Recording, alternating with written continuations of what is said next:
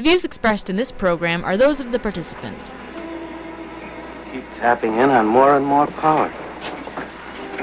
It's like a cosmic reservoir. There's no limit to the amount that could be fed into the link gate. Won't be long before we can direct it into the city systems. Won't need power plants. Not even atomic reactors. Pure power. Pure and perfect. Controlled by the mind of man. That'll be enough. You can relax now, Harold. You know, I don't want to sound prophetic, but uh, we're close to becoming gods.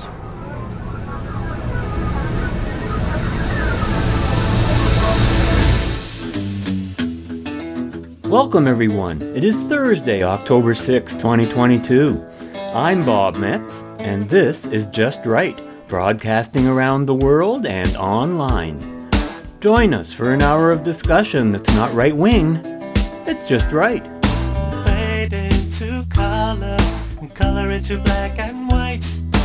Under the bedclothes, everything will be alright.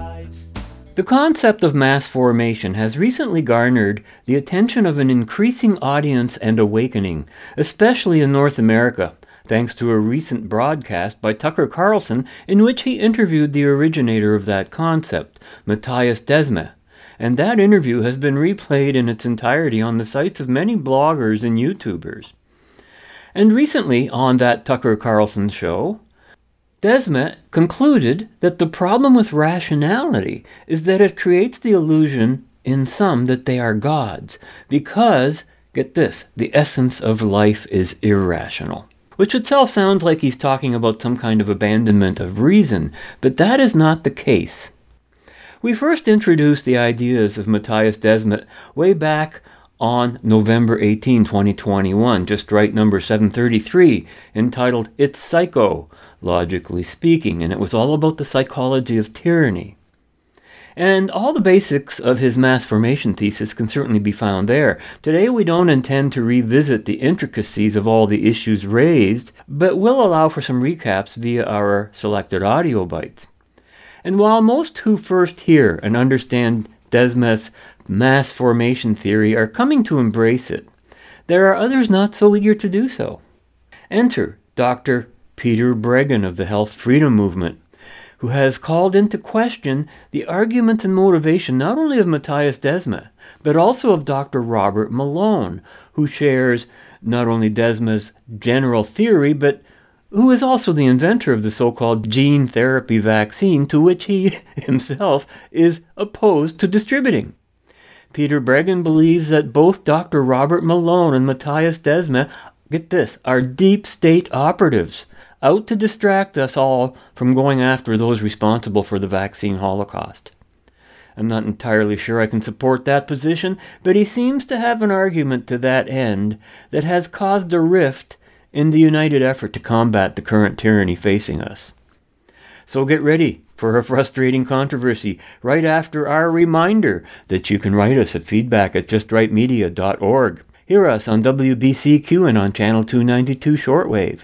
Follow and like us on your favorite podcast platform and visit us at justrightmedia.org where you can access all of our social media links and archive broadcasts. As always, your financial support is appreciated and is what makes this show possible.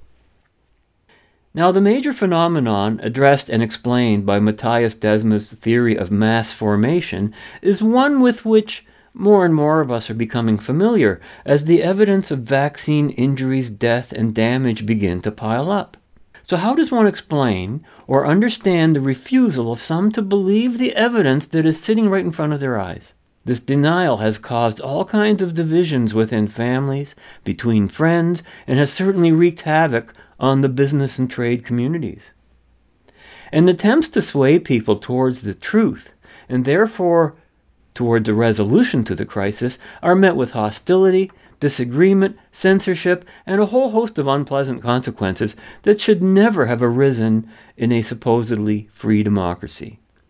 So, how can we come to understand this phenomenon in a way that we can effectively address it? On this side of our upcoming bumper, that's the very question that Tucker Carlson puts to Matthias Desmet, while on the return side of the bumper, from Stu Peters' show of September 22nd, Dr. Peter Breggin assigns a sinister purpose to Desmet's theory. Welcome to Tucker Carlson. Today, things have changed so fast in the United States that it's hard to understand exactly what is happening. And one of the reasons it's hard to understand what's happening is that we don't have words for what is happening. You can't understand something unless you can describe it. Words are the first step to understanding. So the country became began to change in very obvious ways right around the time George Floyd died, Memorial Day two years ago in Minneapolis. And all of a sudden, you saw large groups of people acting in what seemed to be perfect synchronicity with one another as one, and then trying to enforce a uniformity of opinion on the rest of the country. And the rest of the country, for the most part, went along with it. Nothing like this had ever happened in America, certainly not in our lifetimes. What were we watching? Something new and different for sure, also something self evidently threatening to our most basic freedoms and to our human dignity. So, what was it? Well, it wasn't really until December of 2021, in a broadcast of the Joe Rogan experience, that a doctor called Robert Malone described in words what we may have been watching. Here was that clip, which instantly became famous. What the heck happened in Germany in the 20s and 30s? Very intelligent, highly educated population, and they went barking mad. Um, and how did that happen? Um, the answer is mass formation psychosis. When you have a society that has become decoupled from each other and has free floating anxiety and a sense that things don't make sense, we can't understand it. And then their attention gets focused by a leader or a series of events on one small point, just like hypnosis. They literally become hypnotized and can be led anywhere.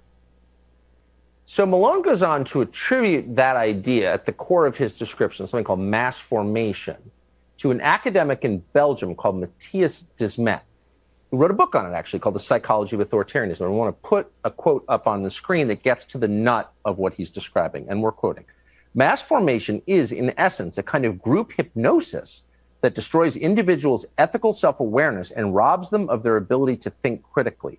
This process is insidious in nature. Populations fall prey to it unsuspectingly. To put it in the words of Yuval Noah Harari, quote, most people wouldn't even notice the shift toward a totalitarian regime. We associate totalitarianism mainly with labor, concentration, and extermination camps, but those are merely the final bewildering stage of a long process. So those words come from, as we just said, a Belgian academic called Matthias Desmet, who we're honored to have join us on the set now to describe what all of us have been watching for the last two years. But Professor, thanks so much for coming on. Ah, thank you for inviting. Is it a little strange to find out that you're famous in the United States for? Yes, a little bit, a little bit. Yes, yes. So would... ten years ago, I think this would have been considered a kind of esoteric academic theory, you know, relevant to your specific study, but not really relevant to the society that we live in. And all of a sudden, you've so perfectly described what the rest of us have been watching is this a feature of history? Have we seen this a number of times? M- mass formation has existed as long as mankind exists. So there, are like, uh, like we have, we've had uh, the Crusades, the witch hunts, the French Revolution, then the, the yes. mass formations in, in, in, the Soviet Union, the mass formations in Nazi Germany. So it has existed as long as mankind exists, but for a specific reason the mass formations became stronger and stronger and stronger throughout the last few hundreds of years. And that's interesting because it's because the ma- in, the, in the first half of the 20th century, the masses became so strong that, led by certain leaders, they could seize control of the state apparatus. And that's how totalitarian states emerge. Yes. Totalita- totalitarian states, Hannah Arendt says, are always diabolic pact between the masses and their leaders. It's a diabolic pact between the masses and their leaders. And in this way, like a completely new kind of state emerges, which is completely different from a classical dictatorship. In a classical dictatorship, there is a small group of people, a dictatorial regime, who has such an aggressive potential that people are so scared of them that they can impose unilaterally their social contract to the to the to society. Yes.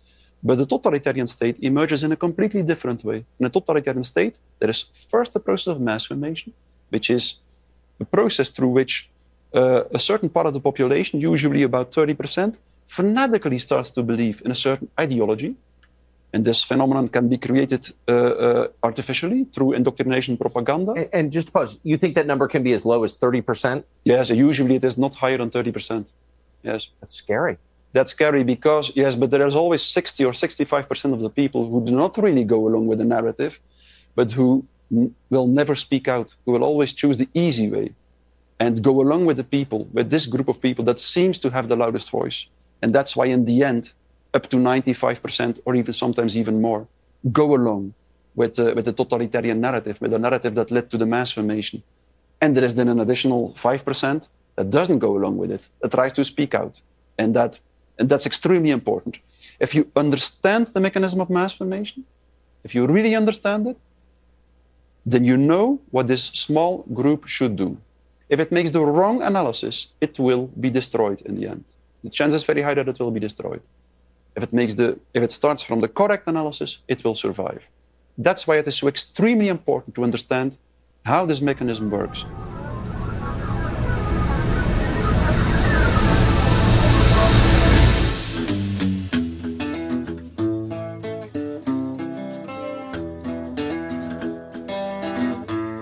So, at the start of this year, the concept of something called mass formation or mass psychosis went viral after a segment on the Joe Rogan podcast. The basic idea of it was that leaders took advantage of America's collective anxiety and unease and used it to basically hypnotize them into a perpetually deranged state. And that's how they got America and Americans to accept so many insane COVID restrictions for so long. Well, our next guest, Dr. Peter Breggin, has a big problem with that. He says that this explanation shifts the blame onto the public for the lockdowns and the vax mandates and COVID tyranny. It treats the ordinary public as psychotic and in need of some guidance from a professional psychiatrist or other government apparatchik. He says that the objective is to brainwash the public, just like what was used in the Nazi and Soviet systems. And he joins us now, Dr. Breggin. Thank you so much for coming. Oh, thank you, Stu. It's really, really uh, good to be here. Let, let me start out and uh, and continue just with what you were saying. Um, there are three specific things that Desmond's book, and uh, which is the source of the mass formations, and that the concept of uh, mass psychosis, which is the result of Robert Malone. We know that with certainty now since I talked with you last. And we know that Desmond was not too happy about it, which is very interesting. Um, the the attack that this that the two of them, I call them Desmond slash Malone because there is no difference between them. They've agreed in advance about what their program is.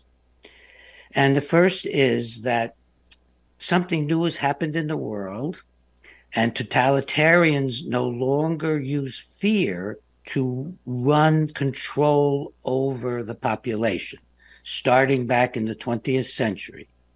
Now, this is a bizarre theory because it's the reverse of truth. The truth is that in the 20th century, totalitarians murdered more people probably than their entire past history.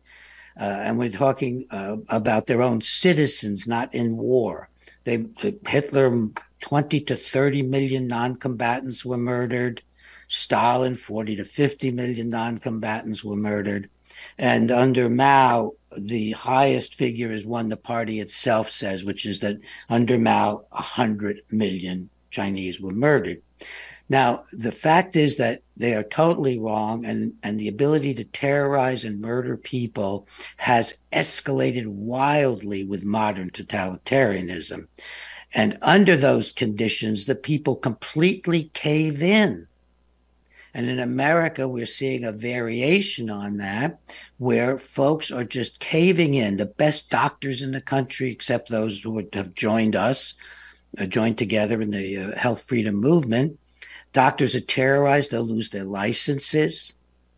They're terrorized if they so much as whisper a counter to the narrative they must take their vaccines or they can't uh, go to med school. They can't do their internship. They can't be in a hospital. They can't be in a clinic. So they have to uh, submit to these uh, these awful vaccines, so-called vaccines. The state of California now, the legislatures have passed laws uh, enforcing the idea that the state medical societies, which are supposed to be private, not public, can um, assault doctors and take away their licenses if they go against the CDC or the FDA. Um, people are so frightened of the amount of terror that's been installed that they can't think straight about it and they're going along with what they're being told. This terrorization is typical of the present time when the media lockstep can enforce that you're bad, you're guilty if you don't get a vaccine. Um, now, Desmet specifically says no, the media is not a conspiracy. There are no conspiracies. There are no grand conspiracies. Even Hitler wasn't a grand conspiracy. It is the poor folks who have these mass formations. Uh, he doesn't use the word mass psychosis in his book, who just become overwhelmed and so on. But there's an agenda here. The agenda is do not dare blame anybody with power. This is an agenda to destroy our ability to identify the enemies and take it on ourselves. So that Desmet early in his book on page two says uh, that what we have to do is improve ourselves, forget about attacking or looking for who is attacking us. Um, the second thing they do Again, the agenda is to disarm us so we have no enemies that we can fight. The second thing Desmet does is he actually, pages 126 through 128 of his book, he actually says that uh, those of us, and we're here together today, uh, who actually are looking for systematic wrongdoing behind the COVID 19 disasters are basically deluded. What he specifically says is that we are a kind of a mass formation and that we have so much anxiety about the people around us. We have so much bewilderment and confusion. Here we are bewildered and confused that we are making up conspiracy theories against the quote, so called elite, as if the elite don't exist. I honestly think that Dr. Breggin does not understand Desmond's mass formation theory, because one thing is certain Desmond does not act as if the elite do not exist. I think that Peter Breggin's interpretation of Desmond's attitude towards the elite is completely misdirected, as we'll learn later in the show. But the fact that Tucker Carlson introduced his guest by saying, We don't have words for what is happening, and that you can't understand something unless you can describe it, and discussing how words are the first step to understanding, I mean, that's remarkable in and of itself. This is, of course, a profound epistemological truth. Words represent concepts, and without concepts, human beings cannot function. In the beginning was the Word, and the Word was with God, and the Word was God. Now, I have a hard time reconciling Dr. Breggin's interpretation of Matthias Desmet's mass formation theory with how I understand that theory myself. It's nothing really new. Wilhelm Reich wrote about the phenomenon of mass formation in his own book, written about his experiences during the war years in Germany. It was called The Mass Psychology of Fascism, and his term for mass formation was the emotional plague. And yes, Reich most certainly blamed the average German citizen for his plight under the fascist rule of Germany. In his subsequent book entitled Listen, Little Man, as if the title isn't already a hint, Reich's disgust with the average Joe Normie of his age was perhaps summarized in these quotations. One, you put security before the truth, and two, you fritter away your freedom. However, at no time did I ever understand mass formation to be a theory designed to shift the blame to the public about anything. It was instead a theory intended to offer us some insight and understanding into the nature of those who comply so readily, even in the face of evidence or proof, that is uncontestable. Matthias Desmet says that masses became so strong that, led by certain leaders, they could seize control of the state apparatus, and that's how totalitarian states emerge. Well, you know, this statement actually could support Dr. Breggin's argument that Desmond is arguing that the masses are responsible for totalitarianism, rather than the leaders themselves generating the fear that causes people to comply. But that's kind of a circular argument, isn't it? And consider this. Isn't this the very thing that the current deep state operatives fear themselves? I mean, the masses become so strong that, led by certain leaders, they could seize control of the state apparatus. Well, what if that leader was Donald Trump? And what if instead of the emergence of a totalitarian state, the result is the emergence of a freer nation? And when Desmond acknowledges that mass formation has existed as long as mankind has existed, it's hard to understand Breggin's objection to Desmond suggesting that totalitarians no longer use fear. I think that possibly Breggin is unaware of Desmond's distinction between modern totalitarianism and a classic dictatorship, where he says a, a, completely new kind of state emerges, completely different from a classical dictatorship. But you know, I think there's more to Breggin's objections to Desmet and Malone than meets the ear. Exactly. Uh, you know, he was on the program recently and said, uh, okay, I've put on my bulletproof vest. I'm ready today. Well, what would you need that for? I'm just here asking questions. And when you admit to me that you can't give me the full truth or the answers to my questions, and you're the inventor of the technology that's being used to inflict this carnage and death on the global population, that seems to put this country in a constitutional crisis. And it has. Yes, ab- absolutely and and what it is it's got to be an agenda being pushed by a lot of money for him to get around become a hero so quickly and actually underneath I don't want to get personal. Read his blogs, folks. Read his Substack and see if you see if you feel comfortable with. It. I've largely ignored the personal attacks against myself and Jane Ruby, yeah, uh, who is on this program, and I think that that really is bothersome uh, to the author of whoever it is that's writing these, if yes. it's not Dr. Malone. It's very bothersome because they continue to increase in frequency and intensity as they come out. And I agree with you 100%. I mean, it is the position of this platform that this is 100% intentional. And I corroborate that by saying this if I know what these shots are doing to humanity, the people behind inventing them and pushing them and mandating and distributing and endorsing and sponsoring and continuing the safe and effective narrative and advertising these shots absolutely 100% know what they have done to humanity also. So it is intentional. These are not adverse events, these are not side effects, these are intended consequences. These shots are maiming, injuring, incapacitating, handicapping, and killing. They are making people infertile and sterile.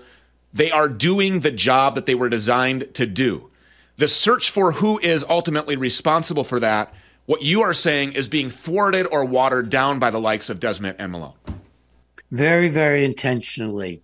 And furthermore, Desmet has, has announced um, on the War Room that he would like to have a high position in the next administration, uh, whichever it is. And uh, you know, what's his name on the war room says, well, uh, what about Trump? Oh, I'd be honored, something like that, to be in the Trump administration. This man is so deep state. He is so not Trump. Which, which so wouldn't be new for the Trump administration. Personnel isn't exactly a strong point with President exactly. Trump. Exactly. The entire That's deep state lives uh, at Mar-a-Lago right now. That is one of the things that has motivated us. We want to make a record for the next administration do not take in this Trojan horse.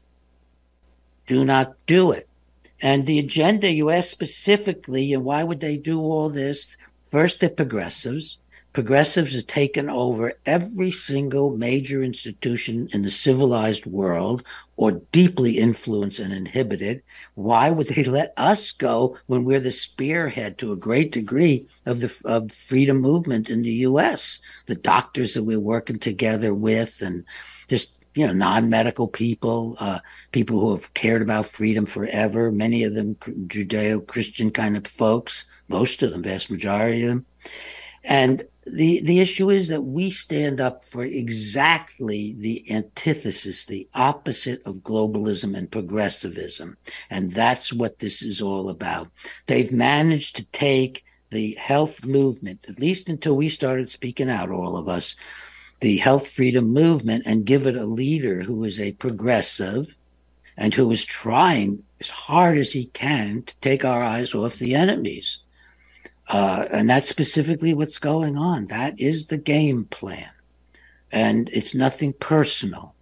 Nothing it wasn't personal, personal for me when I asked, why would a CIA agent in Wuhan, China, on January 4th of 2020, have an interest in making contact with you, the inventor of the mRNA technology that would later be used to inject the world for something that we knew nothing about allegedly in January of 2020. It was a novel virus. We didn't know anything about what was coming this way. So why again would the CIA in Wuhan, China, what was happening on January 4th of 2020 in Wuhan specifically that the CIA would have an interest in contacting Dr. Robert Malone, the inventor, the godfather, the self-proclaimed godfather of the mRNA technology that's being used to deliver these bioweapon injections why does the CIA want to contact you? I've asked him this. He has gone and beaten around the bush multiple times and then responded by attacking this platform and deploying a digital army to come and attack this platform.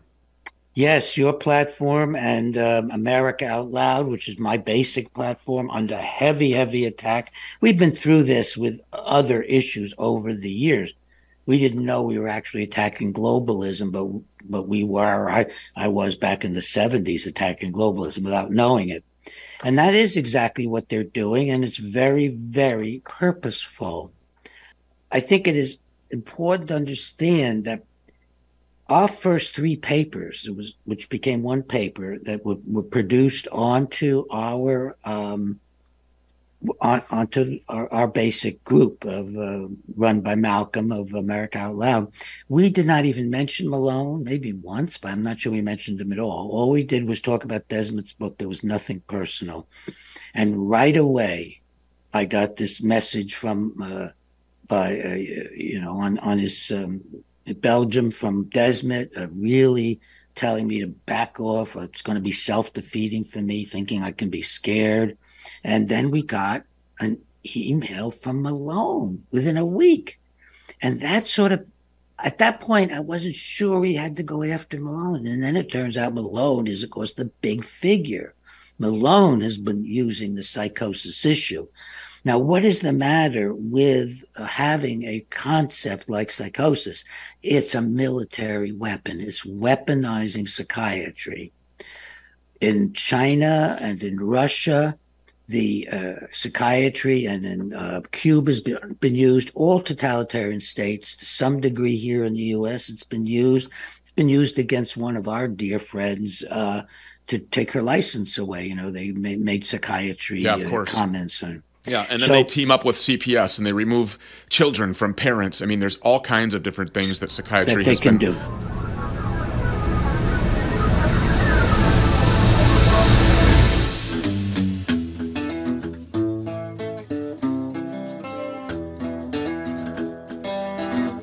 The, the first totalitarian systems in history were the Soviet Union and Nazi Germany yes. in, the, in, the, in the first half of the 20th century. And but there were trends towards totalitarianization yes. at several places in the world. And in most places, they stopped. Well, all through Europe. Yeah. yeah, yeah. Yes, they stopped. And the, the, the, reason, the problem in, in the Soviet Union and in Nazi Germany was that the resistance at a certain moment decided to go underground and to stop speaking out in public space. That happened in 1930 in the Soviet Union and around, around 1935 in Nazi Germany. And within six months, in both countries, the destruction campaigns started. Within six months, the destruction campaign started. So there is a, a almost perfect correlation between the resistance uh, that stops to speak out and the start of the atrocities and cruelties in a, in a, in a, in a, in a, in a country. Simply because if you understand the mechanism, then you know, like mass formation is, ex, is, a, is a kind of hypnosis. It's identical, it's exactly the same. So, how far along is the West in what appears to be this move toward totalitarianism? Well, you know, uh, in 1951, Hannah Arendt uh, said that we've seen uh, the collapse of uh, fascist uh, totalitarianism, she said, and we will soon witness the collapse, the collapse of communist totalitarianism. But she said a new totalitarianism will emerge, the ultimate totalitarianism, and that is the technocratic totalitarianism, a kind of totalitarianism which is not led by gang leaders such as Stalin and Hitler, but which is led by dull bureaucrats and technocrats. That, that, that technocratic totalitarianism is the ultimate manifestation of the kind of ideology I just referred to, this kind of materialist, mechanist ideology, which believes that the entire universe is like a set of elementary particles, atoms, and molecules that all interact with each other in according to the laws of mechanics, and that can be perfectly understood in a rationalist way. If you start from such um, a view on man and the world, then the logical conclusion is that this universe machine and this uh, machine like society should be led not by democratically elected politicians, but by technocratic experts who, who possess the, the uh, rational knowledge to, um, to, uh, to make the machine run as smoothly as possible. So that's the delusional belief of technocratic system. It's a, it's a logical consequence of our rationalist, mechanist view on man and the world. That's uh, as we have to. The real enemy, for me, is not the elite. It's that ideology. That ideology, that rationalist on man in the world, that on the one hand created a new kind of population which was so vulnerable for mass formation, and on the other hand, created uh, an elite which delusionally started to believe that it could manipulate, cheat, control, try to steer everyone uh, uh, in society. So that at the, at the root cause of the problem is this mechanist ideology, which always presents itself as science, but which has nothing to do with science. If you, but how did you? Have, I mean, given your job description, mm. I mean, you're a prime candidate for believing that. Everyone in your world believes that. Why don't you believe that? I have no idea. Uh, I, I, I, I, I, I, I, was never very, ta- I had never a great talent to believe what other people believed. Uh, I, in one way or another, I always um, try to think with my own head. You are listening to Just Right, broadcasting around the world and online. And I'm not even going to pretend that I understand the conflict between these people who, on the surface, seem to be on the same side of the greater issue. However, it's obvious by the comments of Stu Peters and Breggin that Malone and Desmet have some kind of serious disagreement with them. Breggin suggested earlier that Desmet has dismissed the elite as if elites don't exist. But that's not what Desmet argued. Quote, For me, the elite are not the issue, but the ideology is, he says. I could say the same thing about Biden or Trudeau. They're not the issue, but their ideology is, because that is the greater issue. But that doesn't mean I forgive them for their sins. That's a whole separate issue.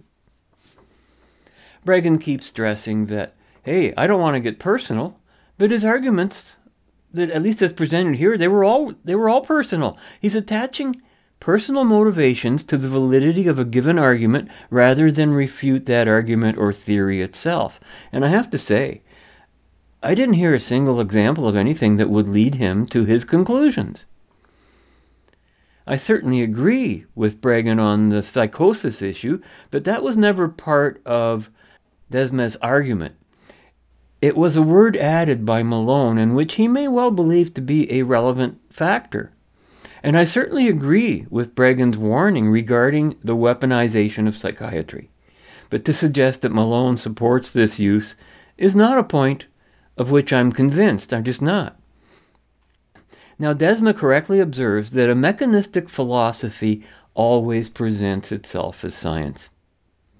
And I couldn't help but follow through on that because in an age where we're constantly being told to follow the science, I'd like to offer my own response to that advice, and it's this never follow the science. And here's why. For example, I could scientifically explain that when an atom of a fissionable element is split, a great deal of energy is released, which we call nuclear energy. Okay, there you have it. Now follow the science. are you, are you going to build a nuclear power plant build a nuclear weapon, or use that energy for, say, medical treatments using radiation as a treatment for something, etc. No understanding of science can answer such questions. The science says, for example, that when water is subjected to temperatures lower than 0 degrees centigrade or 32 degrees Fahrenheit, it will turn into ice. Now follow the science. Go follow it. what are you going to do? That's meaningless information unless you have a purpose attached to it. Where is the purpose? For example, when you put an explosive in a small projectile called a bullet and load it into a weapon called a gun, the science says it will be propelled in the direction the gun is pointed in. Now, follow the science. See the non sequiturs if science is the only determinant of something being done? Science does not determine purpose. And purpose, as we'll hear in the final quarter of the show, is among the supreme and ruling values of life. Now, here's the point where Desmet's conversation with Tucker Carlson was raised to a higher level of discussion, one that transcends everything that they discussed up until this point. And these words certainly don't sound like any words coming from a deep state operative. As long as we continue to believe that we can reduce the mystery of life around us to our rational understanding, we will continue to disconnect from our environment and we will continue to be vulnerable for mass formation. So, so what is the accurate position? If if we're telling our leaders are telling themselves, I can fully understand people, they're merely collections of atoms, and I can guide them toward utopia what should be our attitude toward people? Like, what's the correct way to view? We will have to, we will have to educate them in such a way that they start to see that um, that um, uh, that they start to develop the capacity to connect to the world in a different way. I, I will I will quote René Thom, one of the most famous uh, mathematicians of the 20th century and one of the founders of complex dynamical systems theory. He said this part of reality that can be understood in a rational way, and he was a scientist, a top scientist, uh, uh, this part of reality that can be understood in a rational way is very limited. and the rest of reality, we can only understand by empathically resonating with it. And what René Thom said there, he by empathically resonating with it. So he, he, he differentiated between two different uh, kinds of knowledge a rational knowledge and a kind of resonating, yes. empathic knowledge yes. about what happens about, around us. And there were so many traditions in which, in which they were aware of the differentiation. For instance, the samurai tradition in Japan said that if you learn the martial arts, or no matter what other art, or no matter what other craft, their first is the rational, technical um, uh, aspect of it. First, you learn techniques which you can understand in a rational way. But when you practice these techniques for a long time, you will start to develop something else, something that cannot, something that transcends all rational understanding. You will start uh, to, to, to, to develop a certain feel with the art you practice.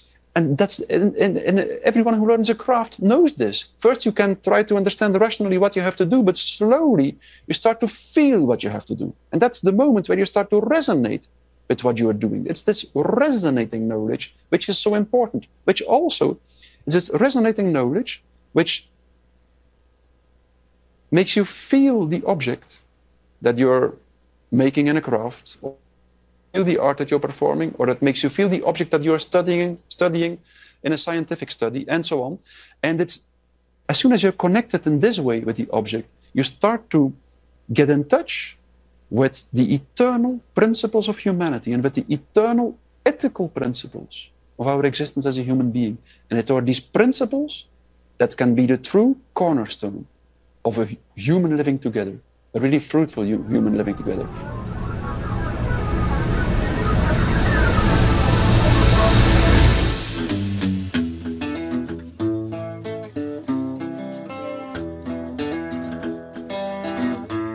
Now, since a few centuries, we believe that rational knowledge should be the cornerstone of our human living together and of our existence as a human being. That's an illusion rational knowledge is always extremely relative and never really touches the real. Rational knowledge circles around the real. Are you guys listening to this? It's, sorry, this is just. what you're saying is is the truest thing. Hmm. Sorry, I'm getting excited. No, no. Yes. Well, Rational knowledge cannot touch the truth of human experience. I think that's mm. what you just said. I, that's what I said. Yeah. Nobody acknowledges that. Mm. Why?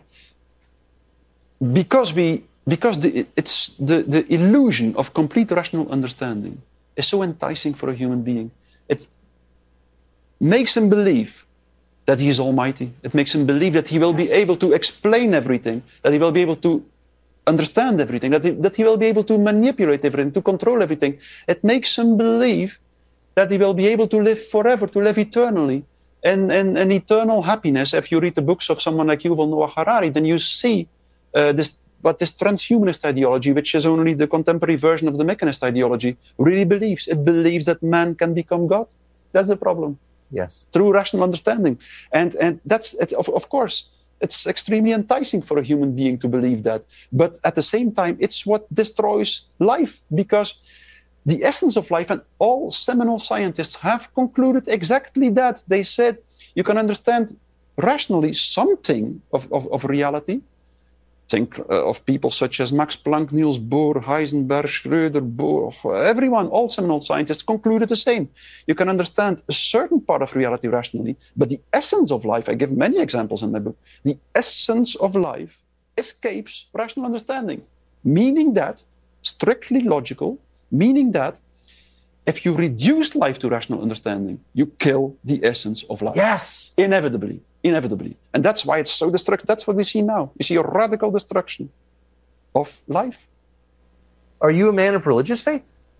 I was a, an, athe- an atheist when I was 18 years old, uh, from my 16 to my 20 years old, because just I, I didn't like it to be an atheist, but I really believed like, okay, what would the universe be if not a system of material particles, of atoms that interact according to the law, laws of mechanics, there, it, it, there is just no possibility that the universe would be some, could be something else. The universe is a material phenomenon, and it can be understood according to the laws of mechanics. It can be strictly rationally understood.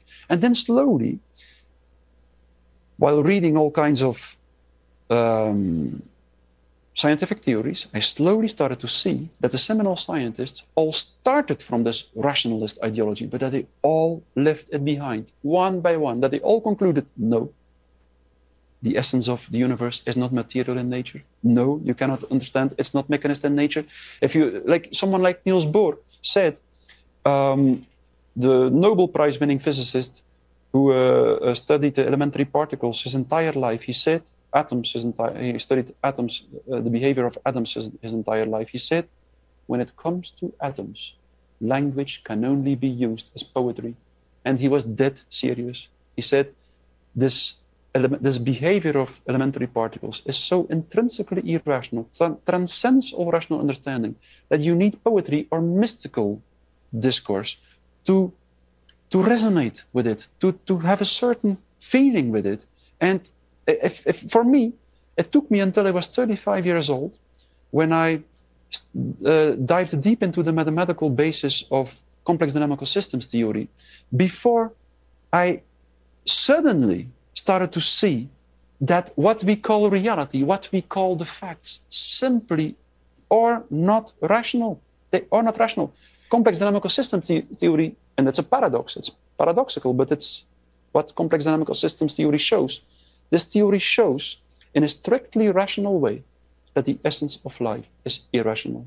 Literally, that all complex dynamical phenomena in nature, and that's most phenomena in nature, behave like an irrational number in mathematics. They are unpredictable. For instance, a complex dynamical system su- such as um, uh, convection patterns and, and, and turbulence in, in, in fluid or gas uh, can be described by a, by a mathematical formula, by the Navier-Stokes uh, uh, equations. But even with these equations in your hand, you cannot predict one second in advance how this convection pattern will behave. So that this completely breaks the illusion that we would ever be able to really predict life. We will never be able. Our rational understanding uh, uh, stumbles upon an absolute limit. And it's beyond that limit that the essence of life situates. It's the mystery of life, transcends rational understanding. And if you continue to build that wall around you of logical reasoning, because logical reasoning is really building a wall around you, you connect the one logical idea to the other. And in this way, you isolate yourself from your environment. But as soon as you start to become humble enough, and as soon as you start to become aware of the fact that your rational understanding is limited, it is as if literally all these logical building blocks slide away from each other a little bit, and as if the eternal music of life can go through the holes of the wall and can touch the strings of your body and your soul. And it is at that moment that you can start to resonate with the mystery of life around you, with the eternal spirit of life. And it is exactly at that moment, I experienced that in my own life, that you can start to tolerate the idea of death and dying. At the same time, people reduce this life to something complete, the, the, the, the rationalist ideology reduces this life to something completely meaningless, to a biochemical process in our brain uh, or to a biochemical process in our body. And at the same time, we cling to this life as if it is the only thing that counts. So that's a paradox. That's yes, a paradox, it is. It is. Yes. Do you have hope for the West that we can stop what seems inexorable, unstoppable? Of course. Yes. I'm realistic. Realistic in the short term. I think that the years to come will be difficult years, very difficult years. How? I think that this technocratic system and this rationalist ideology will impose itself um, in a radical way to our society. Everyone who doesn't want to go along with it will be excommunic- excommunicated, I think. But if this group makes the right choice, and the most important thing is definitely that it should choose to continue to speak out, I mean it, it should choose to, con- we should continue to speak out no matter how difficult it becomes, uh, it will survive and it will, after a while, it will be able to um, deliver the real ethical principles that have the potential to organize a society in which human beings can live a life worthy of a human being. I think that will be, that's what awaiting us, I think. How, how deep is your commitment to saying what you believe is true? I mean, is there any circumstance where you would stop speaking? I don't think so. Period. You know, yes, I don't think so. I, I what I experienced throughout the last two years um, showed me something that for me is the most important thing in life. It's I lost some things. I was, to a certain extent, kicked out of some academic commissions and so on because people didn't want to to be in the same uh, academic group as me anymore. But uh, the more I continue to speak out, and I always try to do so in a calm and quiet way. I think that's important. Yeah. You should try to speak out in a in a sincere and honest way. Um, not because we are convinced that we are the only ones uh, who know the truth or something. No, just because we want to live up to this ethical duty of articulating the words that, to the best of your own understanding, are true words, sincere words, and honest words. The distinctions being made by Matthias Desmet can be easily misinterpreted. Do not confuse the process of reason with the political ideology of what he has called a technocratic rationalist ideology. In fact, even in condemning rationalism in this context, he's had to make a rational argument for his case, hasn't he? And when he says the essence of life is irrational, he's not talking about the irrational behavior of many people we see around us, though that is part of the phenomenon, but about the impossibility of predicting outcomes based on a process of logic or reason alone. You can't predict the future. How fascinating that he should have mentioned the Navier Stokes equation and convection patterns in fluid, and pointing out how even with those equations you cannot predict one second in advance of how something will behave. Well, that's exactly what the world's top expert on that very topic told us on this show, Professor Christopher Essex of the Applied Mathematics Department at the University of Western Ontario. In fact, As the pioneer of computer modeling, he assured us that no computer model can predict anything really, since computations themselves have limits and cannot predict anything. And for saying this and other things publicly regarding climate change, the Canadian Parliament condemned him, which I guess was only natural considering that they've all elevated themselves to the status of gods, don't you know? The very thing that separates humans from the rest of the animals is human nature. Man is the rational animal who is able to project his consciousness both into the future, where everything is uncertain, and into the past, which is the determined and can never be changed. It is always against a determined past that we exercise our own freedom to project ourselves into an unknown and unknowable future. And that's part of the reason why, as I mentioned in the closing portion of our show last week, that there is no conflict between determinism and free will. Because without one, you can't have the other. But our lesson for today is that facts are not truth. Truth is always in the narrative. And what are narratives but the expression of experiences? I actually think that what Matthias Desmet is describing is very close to what Ayn Rand called the sense of life, which she described thusly quote, A sense of life is a preconceptual equivalent of metaphysics, an emotional, subconsciously integrated appraisal of man and of existence. It sets the nature of a man's emotional responses and the essence of his character. Long before he's old enough to grasp such a concept as metaphysics, man makes choices forms value judgments, experiences emotions, and acquires a certain implicit view of life. Every choice and value judgment implies some estimate of himself and of the world around him, most particularly of his capacity to deal with that world. He may draw conscious conclusions, which may be true or false, or he may remain mentally passive and merely react to events, that is, merely feel. Whatever the case may be, his subconscious mechanism sums up his psychological activities, integrating his conclusions, reactions, or evasions into an emotional sum that establishes a habitual pattern and becomes his automatic response to the world around him. What began as a series of single, discrete conclusions, or evasions, about his own particular problems becomes a generalized feeling about existence, an implicit metaphysics with the compelling motivational power of a constant basic emotion, an emotion which is part of all his other emotions and underlies all his experiences. This is a sense of life. End quote.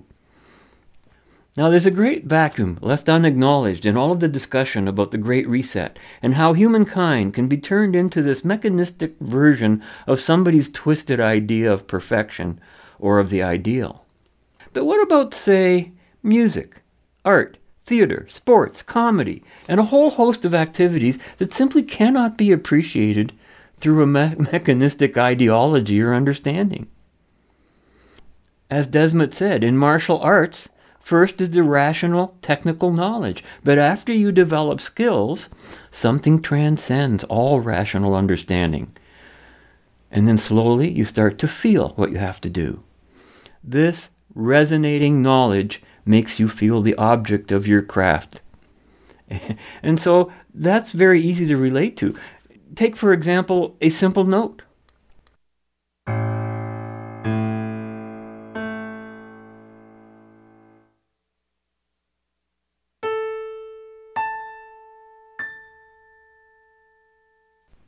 You could describe it rationally or scientifically as a vibration of a particular frequency. We could describe the medium required for us to be able to hear the note, which of course is the air, the atmosphere, necessary to carry the vibration of the note to our ears. We could describe the source of the sound, whether it was caused by a key striking a vibrating string, for example, or a digital electronic source imitating the same sound.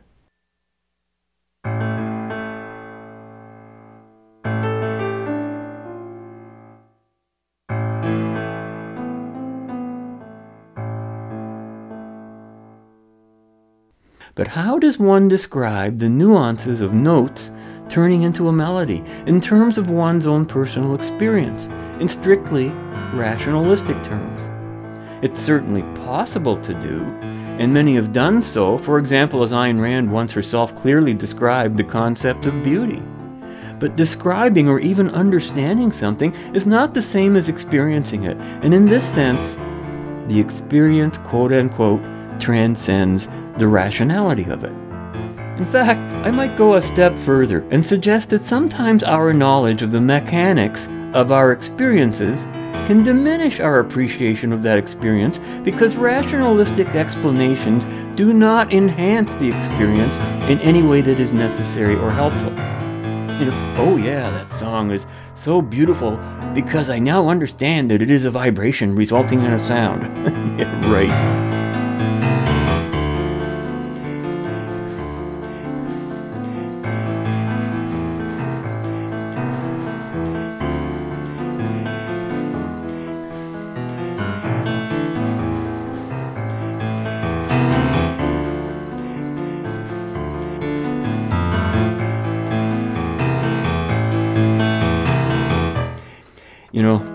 Knowledge has certain distinctive dimensions to it.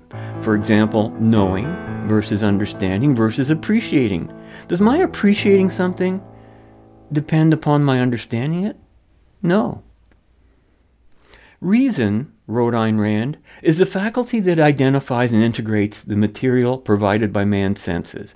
Reason is man's only means of grasping reality and of acquiring knowledge, and therefore the rejection of reason means that men should act regardless of and or in contradiction to the facts of reality, end quote. And Leonard Peikoff had an interesting additional comment that he actually referred to as not follow the science, but follow reason. And I quote The senses, concepts, logic, these are the elements of man's rational faculty its start, its form, its method. In essence, follow the reason means base knowledge on observation, form concepts according to the actual measurable relationships among concretes, use concepts according to the rules of logic, ultimately, the law of identity. Since each of these elements is based on a fact of reality, the conclusions reached by a process of reason are objective. The alternative is some form of mysticism or skepticism. Reason is a faculty that man has to exercise by choice, something we've been repeating a lot. Thinking is not an automatic function. In any hour and issue of his life, man is free to think or to evade that effort. To live, man must hold three things as the supreme and ruling values of his life reason, purpose, self esteem. Reason as his only tool of knowledge, purpose as his choice of happiness, which that tool must proceed to achieve, self esteem as his inviolate certainty that his mind is competent to think, and his person is worthy of happiness, which means is worthy of living. End quote. Sure sounds a lot like what Desmet was getting at. One thing for sure, you'll never hear the architects of the Great Reset talk about music, art, or any such phenomenon in their plans to hook us up to some kind of central internet of everything. Transhumanism believes that man can become God through rational understanding, explains Desmet, inciting an elusive desire that has been with us since the dawn of rationality itself. As the character in our opener today put it, we are close to becoming gods. But you know what the biggest danger in that idea is? Gods have no need for morality. And human beings are not gods. So when Desmet concludes that what must be done to lift the veil of mass formation, he's really calling for a different kind of mass formation, one in which we can, quote, deliver the real ethical principles to organize a society in which human beings can live the life of a human being, end quote. And what kind of being is that? a rational human being. But the only being we're concerned with now at this point in our show is to make sure that you plan on being with us again next week when we will continue our journey in the right direction. And until then, be right, stay right, do right, act right, think right, and be right back here. We'll see you then. Color into black and white. under the bedclothes. Everything will be. Let me tell you a bit about myself. Uh, I graduated in history of art. And I, hey, hey, hey! I graduated in Italy. Do you know what it means to get a degree in history of art from the country that invented history and art?